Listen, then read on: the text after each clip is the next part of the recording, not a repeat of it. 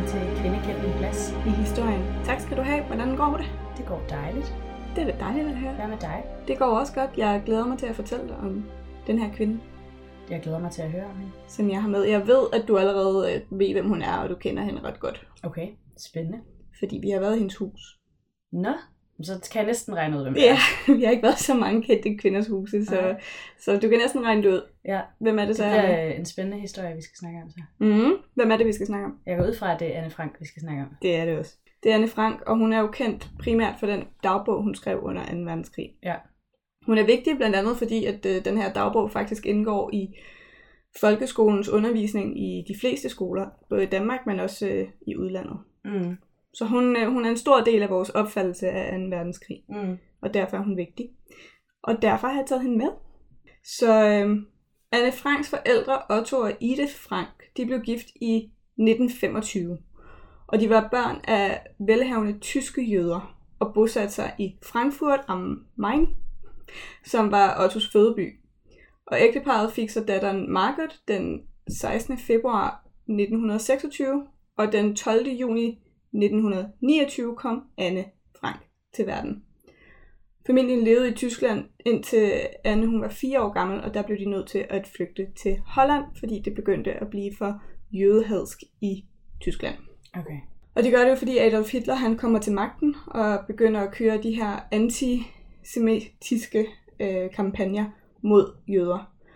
Så de tog til Holland, og øhm, her etablerede faren en succesfuld forretning, mens moren var hjemmegående. Og Anne og hendes søster begyndte i en hollandsk skole, og de lærte ret hurtigt sproget. Okay. Men det gør man jo også, når man ikke er mere end fire. Nej, der er ikke, altså, der er ikke så langt mellem hollandsk og tysk. Nej, det er der heller ikke. Og Så- så er det som sagt, altså sådan, når du rykker, jo yngre du rykker, jo mere Ja. lærer du. Helt vildt. Så det giver god mening. I 1939, det er jo der 2. verdenskrig begynder i hvert fald som, Officielt. i hvert fald officielt, i hvert fald i den vestlige del af verden. Ikke? Mm. Øhm, og Tyskland invaderer Polen. Og det var også det her år i 1939, hvor Holland bliver besat af, af Tyskland. Okay. Så Tyskland går ligesom bare amok med at annektere forskellige steder øh, og overtage. øh, er Holland egentlig besat ret let? Altså sådan, er det lidt ligesom i Danmark, hvor de nærmest bare ligger sådan ned og overgiver sig? Nej, nej Okay. de, de læser ikke ned og overgav sig. De, øhm, de ender faktisk med, at jeg tror, de yder to, tre ugers modstand, og hele Holland bliver faktisk sønder bombet. Okay. Så de, de har det lidt hårdt. Ja. øhm, så de, men de bliver hurtigt overtaget, fordi det er en kæmpe, kæmpe militærmagt. Ja, altså ja, Tyskland, selvfølgelig. og det Ja. er... Så det, det går ret hurtigt. Ja. Det gør det. Men, men der, der bliver væsentligt flere skader i Holland, end der gør i Danmark. Okay. Det betyder også, når tyskerne kommer til Holland, at jøderne bliver mere og mere isoleret. Øhm, de begynder at skulle gå med de her jødestjerner, og de begynder at blive sådan, køre de her antisemitiske øhm, kampagner også i Holland. Og der er en ny lov, som gjorde, at øh, de her jødestjerner, de skulle ligesom bæres på tøjet hele tiden, og de var sådan nogle gule stjerner. Jeg tror, de fleste har set dem på Mm. i folkeskolen og sådan noget på, på et billede, men det var sådan noget, de skulle have på tøjet. Og de skulle indlevere deres cykler, og de fik nægtet adgang til offentlig transport. Så de har faktisk Så haft de ret svært ved. Ja, og det er jo netop Eller fordi, kører, at, de køre bil?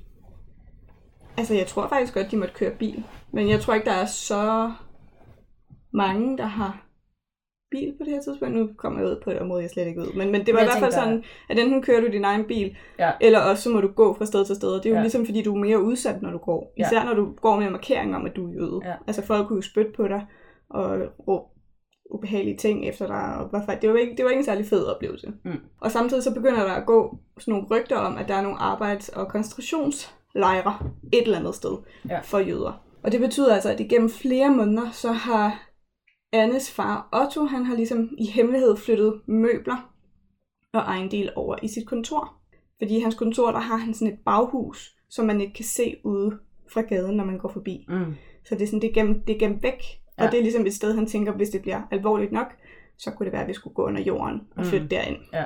Så sker der det, at den tyske besættelsesmagt den 5. juli i 1942 indkalder øh, storesøsteren Margaret til tvangsarbejde. Okay.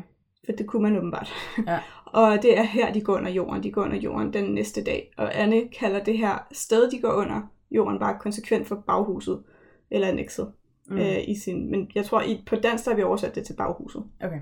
Og en uge senere, efter de er gået under jorden, så kommer den her familie, der hedder Van Pels, som bestod af Ottos øh, medarbejder Hermann og hans kone Auguste og deres søn Peter. Mm.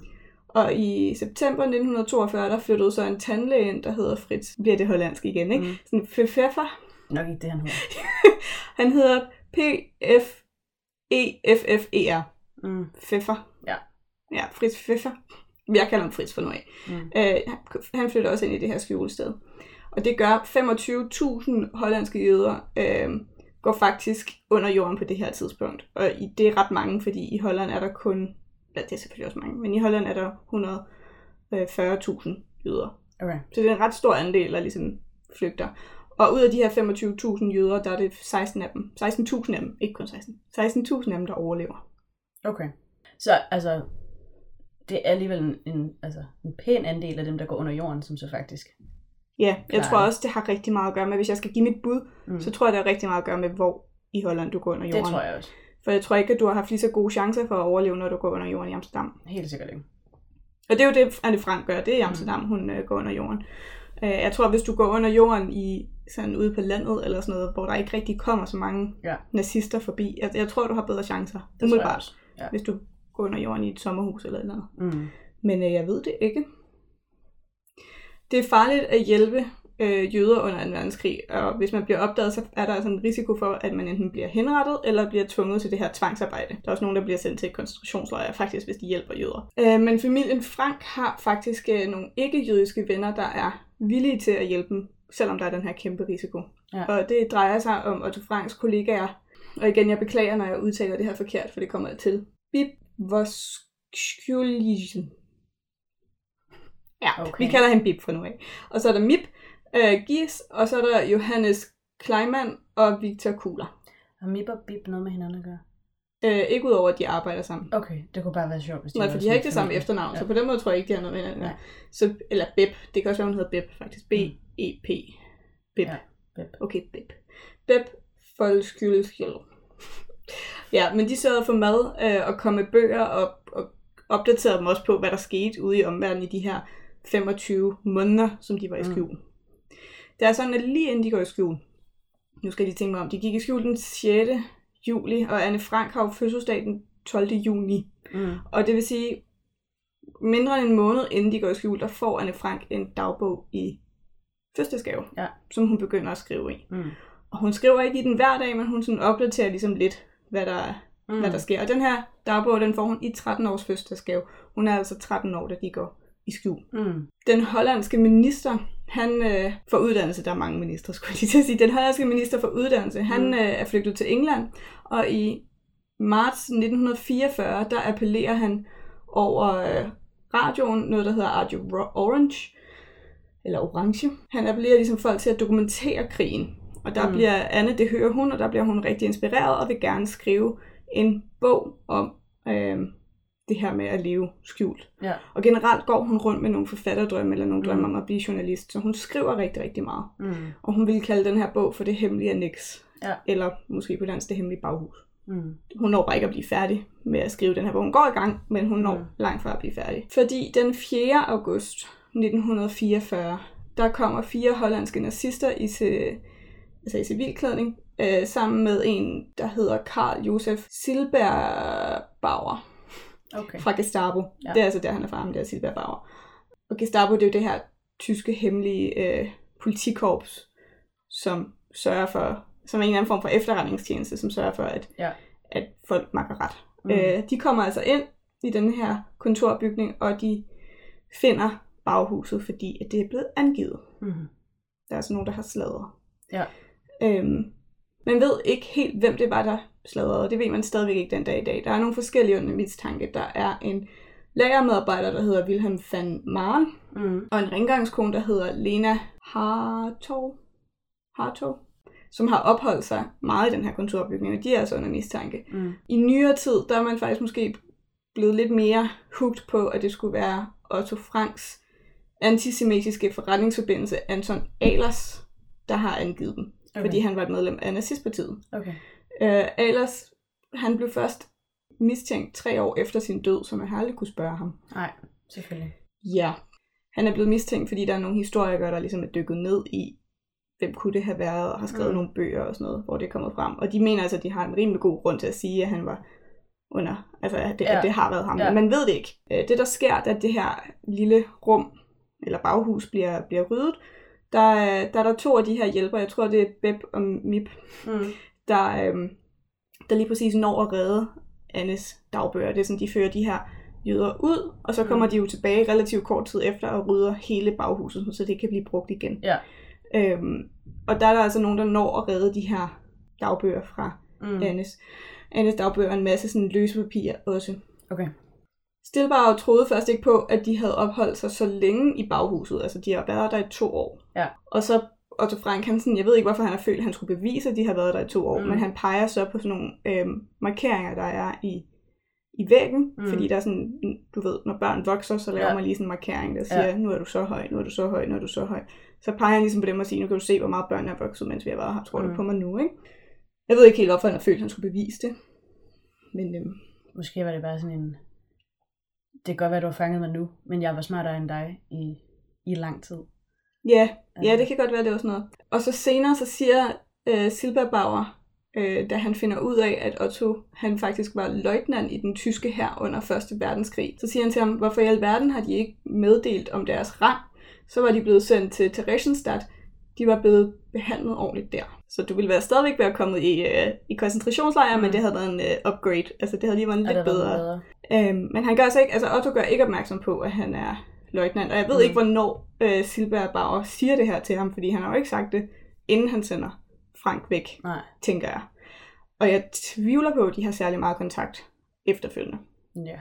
Så det ved jeg ikke. Men det er i hvert fald noget, det, det vidner også lidt om den her øh, enormt store autoritetstro, der er i nazismen. Kan det have været efter krigen? Det kan Altså- det godt, men jeg, jeg har bare svært ved at se, at, øh, at, at Otto har lyst til at snakke med Silberg Bauer efter krigen. Jamen, så skulle det være fordi, at, altså, så skulle det være under en eller anden retssag mod Silberbauer. At han så har... har mm, Ja, det kunne selvfølgelig godt jeg være. ved det ikke. Jeg ved det heller ikke. Jeg ved bare, at han har sagt det. Jeg Ja. synes, jeg blev mærke i det, fordi det er sådan der, okay, du er stadigvæk et undermenneske, men du er lige kommet lidt højere op i hierarkiet, i Mm. vores hierarki, fordi du var sådan Ja. lidt mindre et undermenneske, fordi du har arbejdet for den tyske her. Ja. Og var sådan, det er lidt sjovt, at de har den der rangering, men den giver god mening. Efter de var blevet arresteret, så blev øh, både Frank-familien, Van Pels-familien og Fritz, som jeg kan huske efternavnet, jeg kan udtale efternavnet på, øh, de blev sendt til Vesterbo, som er en opholdslejr i Nordholland. Og herfra der bliver de sendt i september 1944 til Auschwitz-Birkenau i Polen med tog.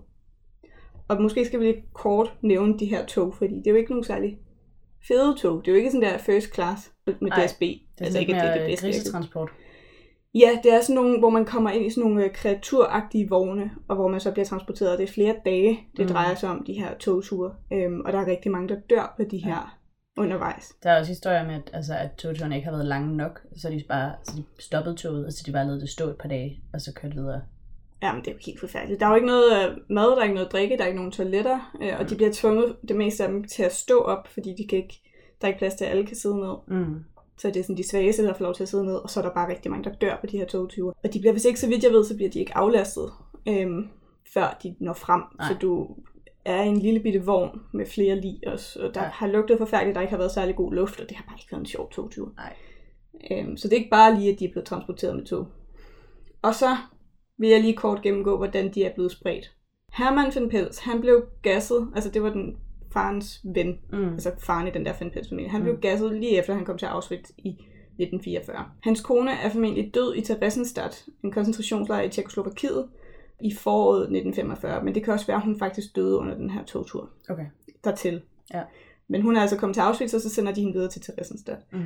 ved ikke helt præcis hvorfor. Peter van Pels, han døde i koncentrationslejren lejren Mauthausen i Østrig i maj 1945. Og Fritz han døde af sygdom i slut december i koncentrationslejren Neuengamme i Tyskland. Så de er jo blevet spredt for alle vinde. Mm. Så, så når man først er kommet til Auschwitz, så kan man altså godt komme derfra igen, men så, Men så kommer man bare et andet så sted. kommer du bare hen til en anden Ja. udryddelse eller koncentrationslejr. Anne Frank, hun blev først placeret i koncentrationslejren Auschwitz-Birkenau sammen med sin mor Edith og med sin søster Margaret. Og så er der et øjenvidne, som hedder Lenny de Jong, som øh, beskriver i bogen The Story of Anne Frank, i 1999, så beskriver hun, at Anne Franks mor i de to måneder, de var sammen i lejren på, øh, gjorde alt, hvad hun overhovedet kunne for at holde sine børn i live. Ja. Hun, øh, hun var ikke i den samme blok som dem, så de har ikke været sammen hver dag, men hun, Mm. har, øh, hun har gjort alt, fordi alt, hvad hun kunne ved at smule madrationer hen til døtrene, og øh, det resulterede også i, at Edith hun døde af sult og udmattelse den 6. januar 1945. Okay. Så indtil videre går det ikke så godt. Altså overlevelsesraten er ret lav. Ja. Efter to måneder i koncentrationslejren Auschwitz-Birkenau blev Anne og hendes søster Margaret overflyttet til Bergen-Belsen. Jeg kan faktisk ikke helt huske, hvor den ligger hen. Den ligger i hvert fald mere nordpå. Jeg tror måske, den ligger i Tyskland. Mm. Ellers så ligger den i Nordpolen. Og det blev faktisk generelt anset for at være en lidt bedre koncentrationslejr. Altså med, mm. når jeg siger bedre, så er det altså den, man havde en lidt højere overlevelsesrate. Ja. Men i december og januar, øh, der var der over 3.000, næsten 4.000 faktisk, øh, syge kvinder, som blev bragt ind i den her lejr. Øhm, og stedet var fyldt til randen, og folk frøs, og der var dårlig hygiejne, og der var ligesom den her syge, sygdomsudbrud. Mm. Og det var tyfus. Øhm, Ja. Og den her tyfus, den kostede 25.000 25.000 af lejrens 50.000 fanger livet. Okay. Så halvdelen af lejren blev lige udryddet ved, at uh, tyfus kom ind. Mm-hmm. Og i marts 1945, ni måneder efter, at de blev fanget i det her baghus, Ja. der dør Anne Frank og Margaret begge to af tyfus. Jeg troede faktisk, at hendes søster døde først. Det gør hun også. Hun dør, øh, jeg tror det er nogle få uger. Ja, men jeg kan bare huske øh, en gang, vi havde om det i skolen, at der blev snakket om, at, at da Margaret dør, så giver Anne op, og så dør hun. Fordi hun kunne have overlevet. Altså, det er der i hvert fald nogen, der er altså, vidneberetninger, der siger, at hun kunne godt have overlevet det, men fordi hendes søster øh, var væk, og hendes mor var væk, så gav hun bare op. Ja, det, det ved jeg faktisk ikke noget om, men det vil, altså, det vil ligne hende mm. meget godt, øh, tror jeg. Og øh, det skal også sige, at øh, Anne på det her tidspunkt er fuldstændig overbevist om, at hendes far også er død. Ja. Øhm, så det er, det er et godt bud, Mm. at hun ligesom giver lidt op. Men jeg er ret sikker på, at du har ret i, at Margaret dør, vi snakker nogle få, få uger. Ja, altså det er ikke lang tid inden, Ja. ja. men det er først. Lejren blev befriet, det er det, der er så tragisk. Lejren Mm. blev befriet af engelske soldater kun et par uger efter, Ja. at de dør. Det kan jeg godt men det samme som Peter Van Pels. Han dør også få. Altså sådan, det er også kort tid inden det hele slutter. Ja, var det ikke maj Ja, det er sådan noget maj 45, 45? og det er jo altså nærmest lige i det, at krigen slutter. Og det er jo, ja, han dør i maj øh, 45, og det er jo lige omkring der, hvor at de begynder at blive... Hvis han lige havde holdt Mm. ud et par uger til, eller bare måske en uge Ja, mere, så havde han også overlevet. ikke, altså det kan jo stadigvæk godt være, at han var død af sine kvæstelser, men så var han da nødt til at blive befriet først. Ja, Jamen, det er simpelthen så frustrerende, når det er så Ja. tæt på. Øh, Anne, hun blev 15 år, og Margaret, hun blev 19 år, og de ligger i en øh, ukendt massegrav et eller andet ja. sted. Denne her bog, der hedder The Story of Anne Frank, øh, som bliver skrevet af barndomsvennen Hanne, Hanne Goslar, øh, hun møder faktisk Anne i koncentrationlejren i Bergen-Belsen. Og de var adskilt af sådan et pigtrådshegn, og ifølge Hanne Lee, tror jeg hun hed faktisk, jeg tror ikke hun hed Hanne, hun hed Hanne Lee, så var Anne Frank øh, ikke den her sprudende og livsglade pige, som hun havde været. Anne, hun var fuldstændig knust, og hun græd, da hun mødte den her barndomsveninde. Mm. Og hun fortalte, at øh, hun frøs og havde mistet sine forældre, at Margaret var syg, og en S-officer havde faktisk løjet og sagt, at øh, Frank, Otto Frank, også var død, mm. Ja. og, fordi han var blevet sendt direkte til et gaskammer. Ja. Så det er ligesom det sidste, hun når at se af Anne Frank. Og jeg har set en dokumentar på YouTube, hvor man hører hende snakke om Anne Frank. Mm. Og der kan jeg huske en scene, hun beskriver med, at Anne, hun, øh, hun boede åbenbart i en dårligere afdeling af Bergen-Belsen, end han lige gjorde. Mm. Øh, så derfor så er Hanne sådan, vil du ikke være sød og smule noget? Anne er sådan der, vær, vær sød og smule noget mad med Mm. til mig. Og det gør Hanne lige så, og det er jo der, hvor hun møder Anne igen, og hvor hun græder og er helt ude af den, og alle er syge og alle er dårlige. Og hun kaster den her mad hen over pigtrådshegnet, så er der en anden, der griber maden og løber væk. Ej. Så hun fik ikke maden. Det var også lidt irriterende, jeg kunne Ja. mærke, da jeg så det. Der var sådan, uff. Øhm, Man kan bare heller ikke rigtig øh, være irriteret på den, der griber mad, for de har jo haft det lige så dårligt. Ja, ja, men der, altså, Altså, der er ikke no hard feelings, ja. altså det er jeg helt enig, men, men det er bare så frustrerende. Ja. Det er så frustrerende. Otto, øhm, han var så den eneste af dem, der havde boet i det her baghus, der overlevede. Han var stadig i Auschwitz, da russerne befriede lejren i øh, januar, faktisk i slutningen af januar, mm. den 27. januar i 1945. Der kan man også lige tænke over, at hvis Auschwitz bliver befriet den 27. januar 1945, hvor tæt på har det så ikke været af det sted, hvor Peter var henne i maj 45. Ja. Det er så frustrerende, men ja. Øhm, Men der er også, altså, der er jo historier, fordi de her lejre var ikke nødvendigvis specielt godt øh, dokumenteret i papirerne i Berlin, så der tog jo lang tid før folk, altså før tropperne fandt dem. Fandt de dem ikke sådan på vejen hen til Jo, men det er jo sådan noget, de har, altså de har ikke vidst noget om, at de eksisterede, før den første patrulje løb ind i en af lejrene, men de her, og de her lejre har ligesom ikke, altså de har ikke haft oversigt over, hvor de var henne. Nej. Så de har også brugt tid på, altså selv efter, at tyskerne havde overgivet sig, så skulle de stadigvæk ud og finde de her lejre, fordi at det var ikke bare sådan ready no knowledge, at de lå, hvor de lå. Nej. Så der er nogle af dem, som først, altså hvor de først ligesom får befriet fangerne derfra lang tid efter, at, at tyskerne Jamen, virkelig har tragisk. overgivet sig. Og der er også nogle af de her, hvor, altså, hvor der er mange af de her koncentrationslejre, der bare bliver tømt af mennesker, altså sådan der, hvor de enten går rundt og Mm. skyder folk, inden de flygter, men uanset hvad, så flygter de her tyskere Mm. og tyske officerer osv., de flygter væk fra de her lejre. Ja. Øhm, og så er der også nogle historier om, hvordan de her mennesker prøver at komme ud af lejrene selv, og de er jo fuldstændig afkræftede og Ja. helt vildt svage og sådan noget, hvor de så også går ud i, sådan, i verden og bare altså, ligner noget, der er løgn. Ja. Så, men ja, jeg kan huske, at øh, jeg kan huske, at jeg læste et eller andet sted, at, at øh, russerne fandt Auschwitz-lejren, der var de sådan, wow, det havde været et rigtig, rigtig voldsomt syn for Mm. dem at se så mange afkræftede, skaldede mennesker i, Ja, levende skeletter. ja, men fuldstændig uhyggeligt for dem. Ja. Øh, og de kunne, slet, de kunne nærmest ikke tro på det, de så. Men Otto, han var altså øh, en af dem, der blev befriet. Og han ville rigtig gerne tilbage til Holland, men fordi krigen ikke var overstået på det her tidspunkt, hvor han bliver befriet, Mm. øh, så bliver han bragt til havnebyen Odessa ved Sortehavet. Og han rejser herefter via Frankrig med tog og lastbil. Og han nåede så frem til Amsterdam den 3. juni 1945. Ja.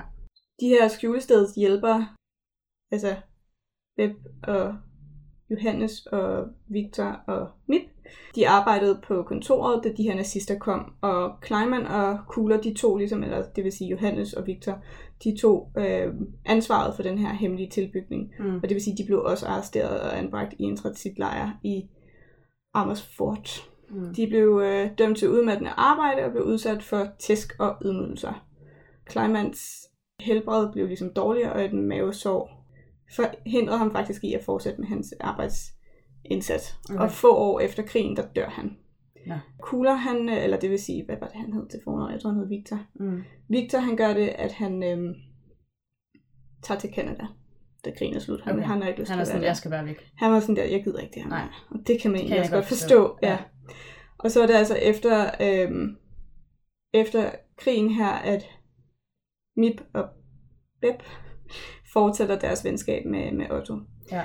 Og øhm, Beb, hun øh, trak sig tilbage fra offentligheden, mens Mip, hun ligesom gjorde rigtig, rigtig meget for at være menneskerettigheds øh, og turnerede rundt i Holland for at fortælle Anne Franks historie om, om hendes dagbog okay. og om jødeforfølgelsen. Ja. Så de, de går ligesom to forskellige veje som en reaktion på det her, der er sket. Ikke? Ja. Og det skal også lige siges, jeg tror, Beb er et kælenavn, for jeg tror faktisk, hun hedder Elisabeth i virkeligheden. Det lyder Men nu kalder vi hende plausibelt. Da også Frank han kommer til Amsterdam, så fik han de her fem notesbøger, som er de her dagbøger fra Anne Frank, Ja. og 300 løse papirer med, med Annes ord på. Og dem fik han af, af Mip. Mm. De havde ligget i Mips skrivebordsskuffe, siden hun havde reddet dem dengang, hvor nazisterne kom. Og det her, det gjorde et kæmpe indtryk på Otto. Fordi han vidste, at Anne største drøm var enten at blive journalist eller forfatter. Ja. Så det gjorde et kæmpe indtryk på ham, at han nu kunne få lov til at læse nogle af hendes tanker og nogle af Mm. hendes øh, refleksioner over krigen. Og det gjorde også, at han arbejdede rigtig hårdt på at få de her tanker og, og refleksioner udgivet. Øh, fordi han ville rigtig gerne ligesom realisere den her drøm, hans datter havde haft. Mm. Og de bliver udgivet i 1947 i Holland under titlen Baghuset. Ja. I starten der ville man ikke udgive dem i USA, fordi de var for deprimerende og for kedelige. Klart. Ja, men også det der med, at de er for kedelige, men altså, de, de, de var sådan der, det egner sig simpelthen ikke. Ja. Jeg vil så sige, altså jeg er ikke uenig. Jeg har, altså, jeg har prøvet at læse en Franks dagbog, og jeg synes, jeg kan heller ikke, jeg kan komme igennem, for jeg synes, den er kedelig. Altså, jeg synes, historien omkring hende er mega spændende. Jeg synes, hendes dagbog er sygt kedelig. Ja, men altså sådan, lad os sige, jeg er næsten færdig, fordi jeg vil også, jeg har nemlig læst hendes Mm. dagbog, og der vil jeg dele lidt derfra. Mm. Men øhm, i 1952, der ombestemmer USA sig så, og så udgiver de Anne Franks dagbog i, under titlen En ung piges dagbog. Mm. Og det tog bare verden fuldstændig med storm. Den er solgt i mange millioner kopier, og den er oversat til mere end 70 sprog. Ja. Og som sagt, så læser vi den også i skolen Ja. øh, i rigtig, rigtig mange dele af verden. Anne Franks dagbog, den er overgået i historien, fordi den er blevet en eller anden form for testamente for de her omkring 6 millioner jøder, der blev stillegjort under holocaust. Mm. Så det er ligesom en stemme for Ja. dem. Er det ikke 60 millioner? 60 millioner jøder, Er det ikke 60 millioner, der bliver forfulgt? Der bliver forfulgt måske, men det er Ja. 6 millioner, der dør. Mm. Det ville godt nok være mange 60 millioner, hvis de skulle dø i koncentrationslejre. Over et relativt kort. Det var jo sådan en meget systematisk udryddelse. Det var det. Det var det. Men nej, jeg er ret sikker på, at det kun okay. er kun i godsøjne. Nu, nu bliver det næsten ikke noget stort mærkbart tal nej, længere, det- men det er, det, er, det er mange mennesker. 6 6 millioner er mange mennesker. Det er hele Danmark. Ja. øhm, men den bliver altså sådan, den bliver set som et symbol på de her jøders stemme. Mm. Øh, og samtidig så bliver den også set som et eksempel på menneske, menneskets sådan helt ukulige ånd eller Mm. gejst, den her overlevelsesånd, der, der er i mennesker. Og så er Anne Franks hus, eller det her baghus, det ligger på Prinsessen Grat 263 i Amsterdam, og det åbnede som museum i 1960. Og så er der en, så er der en ny øh, dagbog, der hedder Anne Franks dagbog, der udkom i 1995, hvor der er en masse af det her materiale, øh, som var blevet sådan skrevet ud. Det kommer i originalversionen, det kommer ind igen, så vi har endnu mere af hende i mm. Denne her udgave af dagbogen, ja. End man havde i starten. Og så en lidt interessant detalje, så siger så ved man også, at øh, Margot, altså Anne Franks storesøster, hun skrev også en dagbog, men den blev aldrig fundet. Nå. Men ja, så tænker jeg, at vi rent faktisk lige kunne snakke lidt om den der dagbog, fordi mm. Mm. det er jo egentlig det, hun er kendt for. Ja. Og du siger, at du har prøvet at læse den, du kunne ikke. Nej, altså, jeg har ikke, øh, jeg har aldrig kunne færdiggøre den. Jeg synes, den er kedelig. Altså jeg kan huske, da jeg sad og læste den, jeg læste den, da jeg var omkring 18. Mm. Øhm, det er nogle år siden efterhånden. Men jeg læste den, inden vi tog til Amsterdam. Ja. faktisk. Og jeg husker den også som om, at der var nogle episoder i den her bog, der var enormt kedelige eller langtrukne, eller sådan virkelig handlede om ingenting. Men Mm. det var jo også fordi, at der var vidderligt ingenting i det her baghus. Nej, nej, men jeg forstår godt, hvorfor den er kedelig. Ja, Altså, det har jo netop ikke noget at gøre med hendes skriveevner. Nej, Det nej, har jo noget at gøre med, at Det har hendes med- liv har været ufattelig kedeligt i det her baghus. Og især for en ung øh, pige på omkring mellem 13 og 15 år, Mm. som hun har været i de her to år, der var super meget gang i hende. Hun ville bare gerne ud og være ung. mm. Og så skal hun bare sidde i det her baghus. Og det var jo ikke bare at sidde i det her baghus. De måtte ikke høre radio om dagen. nej, jeg skal helt stille. De skulle være helt, helt stille. De måtte ikke gå for meget rundt Mm. i det her baghus om dagen. De måtte ikke øh, snakke sammen. Om dagen så skulle de viske sammen, hvis de overhovedet skulle snakke sammen. Mm. Øh, de måtte nærmest ingenting om dagen, fordi det kunne betyde, at de ville blive opdaget. Mm. Og noget af det, der gjorde ret stort indtryk på mig, det var faktisk, at øhm, der var regler for, hvordan de måtte bruge toilettet. Fordi de må ikke skylle ud om dagen. Mm. Så hvis du skulle på toilettet om dagen, så skrev Anne Frank, at så galt det om at være den første, der skulle på toilettet. Fordi når alle andre havde været på toilettet, og det så blev din tur, Mm. så var det nærmest ulideligt Ja. at komme på toilettet, fordi du ikke måtte Mm. eller kunne skylle ud. Ja. Igen af frygt for at blive opdaget. Det er klart. Og så kan jeg også huske, at hun virkelig, virkelig, virkelig, virkelig havde øh, Van Pels-familien. Jeg tror, jeg var forelsket Peter. Ja, men det var hun også lidt, men så synes hun også, at han var super irriterende. Og især moren, jeg tror hun mm. hed Auguste eller sådan noget, Ja. Hun kunne, altså fru Van Pels, hun kunne slet ikke holde det ud. Men Nej. jeg tror ikke, at hun nødvendigvis havde haft nogen modvilje mod de her mennesker, hvis ikke hun var tvunget til at bo sammen med dem. Ja, og gå lige op og ned af dem. Altså, og det var jo vidderligt, det, jo, det var meget, meget, meget småt. Det ved Ja. jeg ikke, om du kan huske. Jo, jo, sagtens. Men altså, hvor man er sådan der, der er jo ikke plads til, var det syv mennesker eller sådan noget? Ja, de Nej, det er så otte mennesker. oven, altså de så lidt på, på skift, men sådan, altså De oven i hinanden. Ja, der har, det var meget, meget, det er en meget, meget lille, Ja. et lille baghus. Men jeg tror måske også bare, det er, at jeg, tror, jeg tror, den måde, vi taler om dagbogen på i dag, og, og hendes værk, får det til at lyde som om, at det er fuldstændig banebrydende, og alt det, hun skriver, er helt fantastisk, og forklarer, hvad hårdt, øh, hvad det hedder, krigen var og sådan noget. Og jeg tror bare, jeg var sådan, da jeg så læste den, så var jeg bare sådan, okay, størstedelen af det her, det handler om at være teenager. Ja. Og hvor træls ens liv er generelt. Altså, jeg ved godt, Ja. at hendes er ekstra træls, men altså, mange af de tanker, hun har, er også bare sådan almindelige pige-teenage-tanker. Ja. Altså, jeg var bare sådan, der er godt nok langt imellem de her epiphanies, hvor at man hører om krigen og hendes refleksioner over krigen. Og det var det, jeg gerne, altså det var den del af det, jeg synes, der ville være spændende at læse om. Jeg kan huske, at den gjorde et... Altså, den var svær at komme igennem nogle steder, det er jeg helt enig i, men jeg synes, den gjorde et stort indtryk på mig, fordi jeg var 18, da jeg læste den, og jeg var sådan, det her, det kunne jeg lige så godt have skrevet. Mm. Altså, det var virkelig sådan en oplevelse af, hvis jeg havde været hende, så kunne jeg have skrevet præcis Mm. det samme. Ikke fordi, at jeg er geni, sådan geni på skrift, eller sådan, altså jeg er okay, men det var mere det der med, at de her tanker, de her refleksioner, det kunne jeg sagtens genkende Mm. hos mig selv som, som almindelig teenager. Så det har du ret i. Men det er helt klart den historie, der har været omkring bogen, Mm. der har gjort den kendt. Det er ikke ja. som sådan bogens indhold. Nej. Men jeg har et lille citat med fra bogen. Ja. Jeg, jeg prøver lige, jeg siger det først på engelsk, fordi jeg er ikke helt sikker på, at oversættelsen til dansk fungerer lige så godt. Mm. Men der står på et tidspunkt i Anne Franks dagbog, What is done cannot be undone, but one can prevent it from happening again. Mm. Så hvad der er gjort, kan ikke blive omgjort, men vi kan forhindre det i at ske igen. Mm. Og det får jo bare en helt anden tyngde, når man ved, at, øh, at det bliver skrevet af et holocaust-offer, Ja. end hvis det bare var en teenager i en, mm. i en dagbog. Og sådan er det jo med de fleste af hendes ord. Det får en meget, meget stor tyngde. Men når det så er sagt, så synes jeg også, at det er imponerende, at en ung kvinde har kunne finde mening i livet på det her tidspunkt ved at Mm. skrive. Ja. Og det har 100% været det, hun har, har lavet, fordi hun prøvede jo også at skrive en bog. Hun har skrevet, hun har udfyldt fem notesbøger, og så har hun udfyldt 300 sider bare med historie. Mm. Så hun har helt klart bearbejdet det her ved at sætte sådan noget op og altså kreere noget, Mm. mm. noget, der skulle noget i verden. Og det her med, at hun havde drømme for, hvad der skulle ske, når hun var færdig med at bo i det her baghus, mm. hvordan hun så skulle blive den her verdenskendte forfatter, mm. Mm. og sådan noget, som hun jo også blev. Men jeg synes, altså igen, det er også derfor, hun er blevet så kendt, fordi hendes, hendes ukulige ånd, Mm. altså den var der bare 100%. Hun, var, hun, hun mistede ikke lysten til livet af at bo i det der baghus. Mm. Nej. Mm, Og det tror jeg, der er mange, der godt kunne have gjort. Bare når vi tænker over, hvordan vi har været indlukket i corona, og hvordan vi mm. har Mm. været ved at blive sindssyge. Jamen, der synes jeg jo så også, at man kan se, at folk er ret, øh, hvad det hedder, resilient. Altså, der er jo så også mange, der har accepteret det, og så fået noget godt ud af at være lukket ind under corona. Helt sikkert, men der er også mange, der har beskrevet, at de har haft en federe coronatid, hvis de har haft en have, Ja. eller haft steder, de kunne gå ud, i forhold til dem, der har været lukket ind i en lille lejlighed i Mm. København.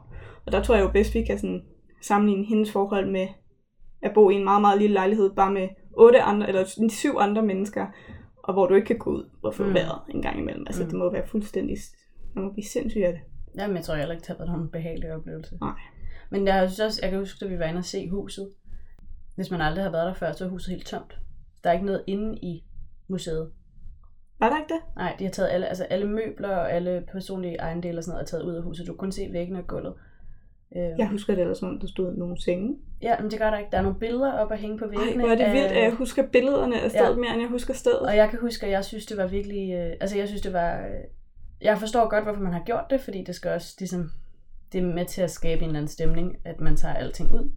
Men jeg var sådan, jeg ville langt hellere set det så rodet og så cramped og så, øh, og så småt, som det var, da der var møbler i det, og man kunne finde ud, altså man kunne se, hvor mange mennesker det egentlig havde været. Så jeg synes faktisk, at det var en lidt skuffende oplevelse at gå ind på museet. Jeg kan godt huske, at du ikke var sådan mega impressed, Ja. og jeg bare gik ud og var sådan, wow. Mm. Men, men man skal også huske på, jeg tror, en af grundene til, at de ikke har fyldt møbler derind, det er fordi, at de møbler, der var der, er jo gået tabt. Altså fordi, at nazis, nazistpartiet gik mm. jo ind og tog alt. Jo. Altså som i alt. Ja, ja, jamen, Så man altså, skulle lave nogle fake møbler. Men der stod, så, der stod også derinde, at de har bevidst ikke fyldt møbler ind i igen. Altså sådan, eller de har taget alt det, der var tilbage ud, og tømt det fuldstændig ud, bevidst. Øhm, og så har de så hængt de her, og det er nogle ret små billeder, der hænger på væggene af, hvordan det så har set ud, dengang Ja. de boede der. Øhm, og ellers er det bare et tommerum. Kan du huske, hvorfor de gjorde det? Det er sådan noget med, at altså delvist noget, fordi at, at møblerne var fjernet af nazistpartiet, og så kunne de jo, altså de kunne jo have gensk- genetableret det. Men det var også, det var noget med det der med, at altså tomheden var ligesom også et symbol i sig selv. Øhm, jeg er nok bare ikke enig. Altså jeg, synes, jeg var bare ikke enig i det, det valg, de har taget. Jeg synes, Nej. det var øh, skuffende. Og så var der, altså til sidst, så var der så en udstilling om, altså til sidst på museet er der så en udstilling om, om hvad, hvad Otto Frank har gjort, efter han kommer tilbage fra den her øh, lejr, ja. Ja. og hvordan han så ligesom har udgivet hendes dagbog og sådan noget. Det, det var super spændende. Men jeg synes, selve oplevelsen af, deres, af det der baghus var skuffende, fordi jeg ville hellere have set det møbleret, så man kunne se, hvor lidt plads de egentlig havde. Det er, også, det er en god pointe, men jeg, tror sådan, altså vi gik, vi gik jo i sådan en slange kø mm, igennem ja. det hele, så ja, det ville virkelig også have været cramped, hvis vi skulle. Ja, men det tror jeg på en eller anden måde havde gjort oplevelsen stærkere, fordi Ja. det, hvis det var, altså sådan, du ville have følt den der virkelig tryggende fornemmelse af at være for mange mennesker på for lidt plads. Sådan en klaustrofobiske følelse af det. Mm. Og det der med, at du ikke rigtig, også fordi du kan ikke, altså du går, det er ligesom at gå igennem Søsengren og gå ind i det der museum. Du skal ligesom følge ruten, du kan ikke bare sådan hoppe fra på et tidspunkt. Og Nej. det tror jeg også lidt ville have øh, øget den der følelse af at være fanget inde i, altså indenfor, og ikke kunne, gøre noget. Fordi du blev bare nødt til at vente på, at det bliver din tur til at gå videre. Og en ting er, at det, men, men også bare det der med, at der var film ikke noget, der hed fællessang. Nej. altså om morgenen. De skulle jo være så stille, og de skulle jo helst ikke gå rundt, fordi at de her øh, gulvbrædder knirkede, mm. og sådan, Mm. de måtte bare, de måtte så utroligt lidt, Ja. så længe der var kunder nede i butikken. Mm. Og det, det, det gjorde også et indtryk på mig. Altså prøv lige at forestille dig, altså Otto Frank, der ligesom mister hele sin familie Mm. på det her. Altså det har, det har helt klart givet ham en eller anden form for formål i livet, at have denne her dagbog Ja. fra sin datter tilbage, som han, som han kunne Mm. gøre noget med. Ved du egentlig, hvad han gør, altså efter han har udgivet hendes dagbog? Hvad gør han så med resten af sit liv? Jeg er ret sikker på, at han bruger sit liv på at gå, altså tage rundt og snakke om Anne Frank, og snakke ja. om, om holocaust, og gøre det til, altså Mm. gøre det til den store Men- ting, det var. Men jeg tror også, Får han en ny familie, eller lever han bare resten af livet alene? åh, det kan jeg huske, jeg har læst. Han bliver gift igen. Okay. Øh, han bliver gift med en, der hedder Elfriede Geiringer. Og det gør han fra 1953 Okay. til 1980, hvor han dør. Ja. Øhm, og han ender faktisk med at dø i Schweiz. Så jeg tror, at han flytter med hende her, Elfriede, til Schweiz. Ja. De får ikke nogen børn. Men han er måske også lidt gammel på det her tidspunkt, det ved jeg ikke. Det, kan, det er jo ikke så vigtigt, hvor gammel han er, det er jo mere vigtigt, hvor gammel hun er. Altså hun var født i, øh, i 1905. Okay. Så Så de, er, de har været, jeg ved ikke, hvornår han er fra, men de har nok været mere eller mindre jævnaldrende. Ja, og jeg Ja. kan se herinde, når jeg lige, øh, når jeg lige googler, så har hun to børn. Jeg ved ikke, om de overlever, faktisk. Øhm, men hun havde to børn, og hun var gift med en, der hedder Erik Geiringer i, indtil 1945. Okay. Og det vil jo nok sige, at den her Han han dør Erik, nok. han dør nok også Ja. ja. i holocaust. Så, Ja, hvis og hun var også, jamen, jøder. jamen det var hun. Okay. Hun var jøde. Ja. Så hun blev ligesom gift med ham her. Det kan jeg på en eller anden måde også godt forstå, fordi så deler man et eller andet, en eller anden form for traume, som jeg tror, det vil være svært at forstå, hvis man ikke selv har været udsat Helt for sikkert. det der. Helt sikkert. Det tror jeg også. Og jeg tror også, altså, jeg tror også, den her identitet med at være jøde, Mm. Det kunne jeg forestille mig, for, for mit vedkommende ville den være vokset. Ja. Øhm, hvis hele mit folk var blevet udsat for det her traume. Ja. Ja. Så tror jeg, jeg havde fået et større tilknytningsforhold til mine etniske rødder. Det kan jeg godt forestille mig. Men jeg synes, det er godt, at han finder øh, en familie igen. Altså, Ja, det ville være han synd, får lidt kærlighed. levede resten af livet helt alene. Ja, men de finder jo sammen, da hun er, hvad er 53 minus 5, det er 48. Mm. Så da hun er 48, så de får ikke nogen børn sammen. Nej, men det tror jeg måske også, der er man måske også for traumatiseret til at, øh, at ville sætte noget ud i verden, når det stadigvæk er sådan lidt usikkert, hvad der skal ske. Ja, jeg kan se, at øh, hende her, hvad var det hun hed? Hun hed Elfriede. Hun har en søn, der hedder Heinz. Han dør i 1945. Mm. Og hun havde en datter, som hed Eva Schloss. Mm. Og øh, hun overlevede. Okay. Så der har været en eller anden form for familie tilbage. Ja. Og hun lever faktisk stadigvæk i dag. Mm. Fun fact. Hun er 91 år gammel. Okay. Cool. Men øh, det var så historien om Anne Frank. Ja. En ret, øh, øh, en, en pige, der har gjort ret stort indtryk på verden, må man sige. Det har hun. Ja. Også i kraft af, at hun har været så livsglad og så sprudlende Mm. også. Så ja, Det er altid en vigtig historie at dele. det er det. Jeg har på fornemmelsen, at der var noget mere, jeg ville sige om hende, men øh, det får I ikke med. Nej. Det kan jeg mærke, det kommer bare ikke øh, Det kan, frem. være, øh, det kan være, det kommer på Instagram eller Facebook, hvis du kommer i tanke om det. Det må vi sige. At det, sådan bliver det. Ja. Vi håber, I har nyt at høre den her historie. Ja, og at, øh, altså, fordi det er jo en, en meget sørgelig historie på Mm. mange punkter, men, øh, men ja, fantastisk, at der er lidt lys i mørket, og man kan vente til at blive meningsfuld på en eller anden måde. Ikke? Men øhm, så ses vi i næste uge. Det gør vi, så er det dig, der har noget med næste gang. Det har jeg i hvert fald. Jeg glæder mig. Jamen, øh, Og indtil der er kvinde kendt din plads. i historien. Og forresten, hvis I har noget, I gerne vil tilføje, eller gerne vil snakke med os om, har nogle gode input, vi kan bruge, så er I meget velkommen til at kontakte os, enten inde på øh, vores Facebook-side, Kvinden kendt din plads i historien, eller inde på vores Instagram, der hedder KKDP podcast, altså Kvinden kendt din plads, KKDP podcast. Yes. Ja, Farvel. og så ses vi. Farvel.